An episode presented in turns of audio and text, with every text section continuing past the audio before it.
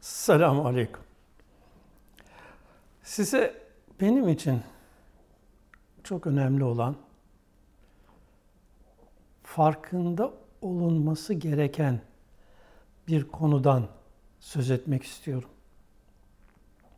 İnsan için çok çok önemli olan bir konu bana göre.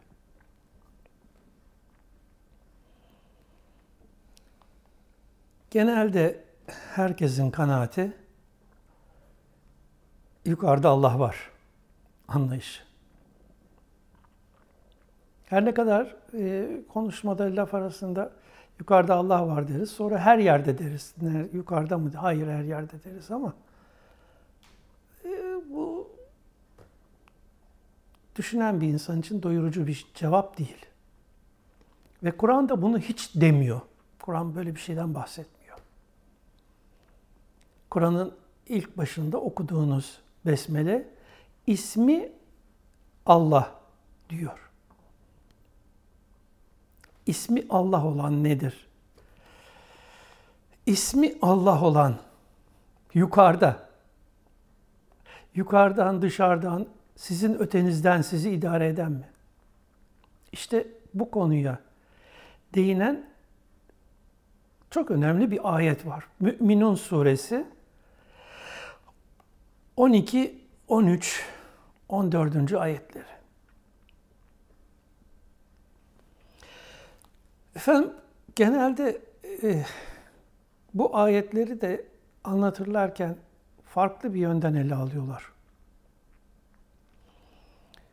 İnsanın tığinden yani balçıktan veya daha bugünün anlamlı ifadesiyle su ve mineral karışımı bir yapıdan oluştuğu anlatılırken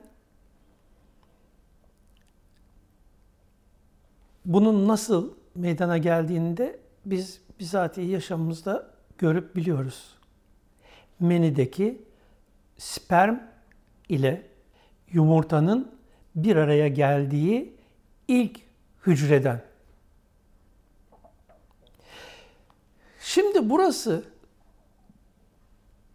hem yaşamdaki bazı gerçekleri hem de bizim inanç sistemimizi etkileyici çok önemli bir nokta ve püf noktası.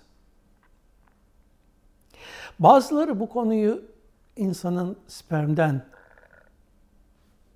yumurtadan oluşumunu anlatırken efendim yani insanın aslı işte böyle basit bir yerden geldi. İnsan büyüklenmesin, böbürlenmesin. Aslının eki yani işte bir spermle menideki sperm, milyonlarca spermden bir tanesi falan deyip olayı böyle anlatıp geçerler.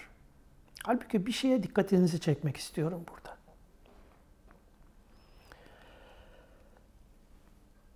Sperm ve yumurta birleşti. İlk tek hücre meydana geldi. Bu ilk ve tek hücrenin ikiye, dörde, on altıya katlayarak çoğalması sürecinde dışarıdan bir etki oluyor mu oraya? Hayır diyeceksiniz. Peki bu çoğalan hücrelerin daha sonra çok çok daha fazla yayılması ve belirli organları meydana getirmesi sürecinde dışarıdan bir etki var mı? Elbette ki hayır diyeceksiniz. İşte dikkatinizi çekmek istediğim çok önemli nokta ve Kur'an'ın bu Müminun suresinin 12 ve 13. ayetlerinde anlattığı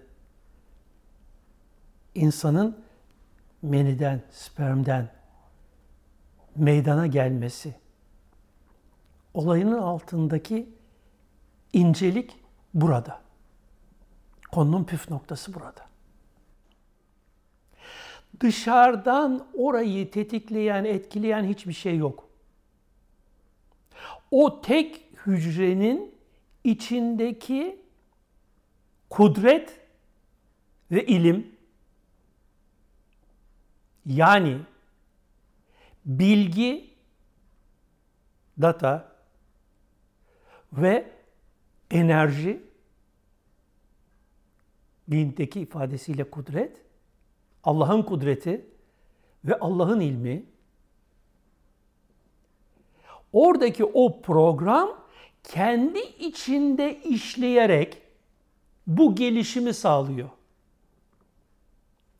Yani hücredeki hücre adını verdiğimiz yapı bir bilgi ve enerji, ilim ve kudret açığa çıkışıdır.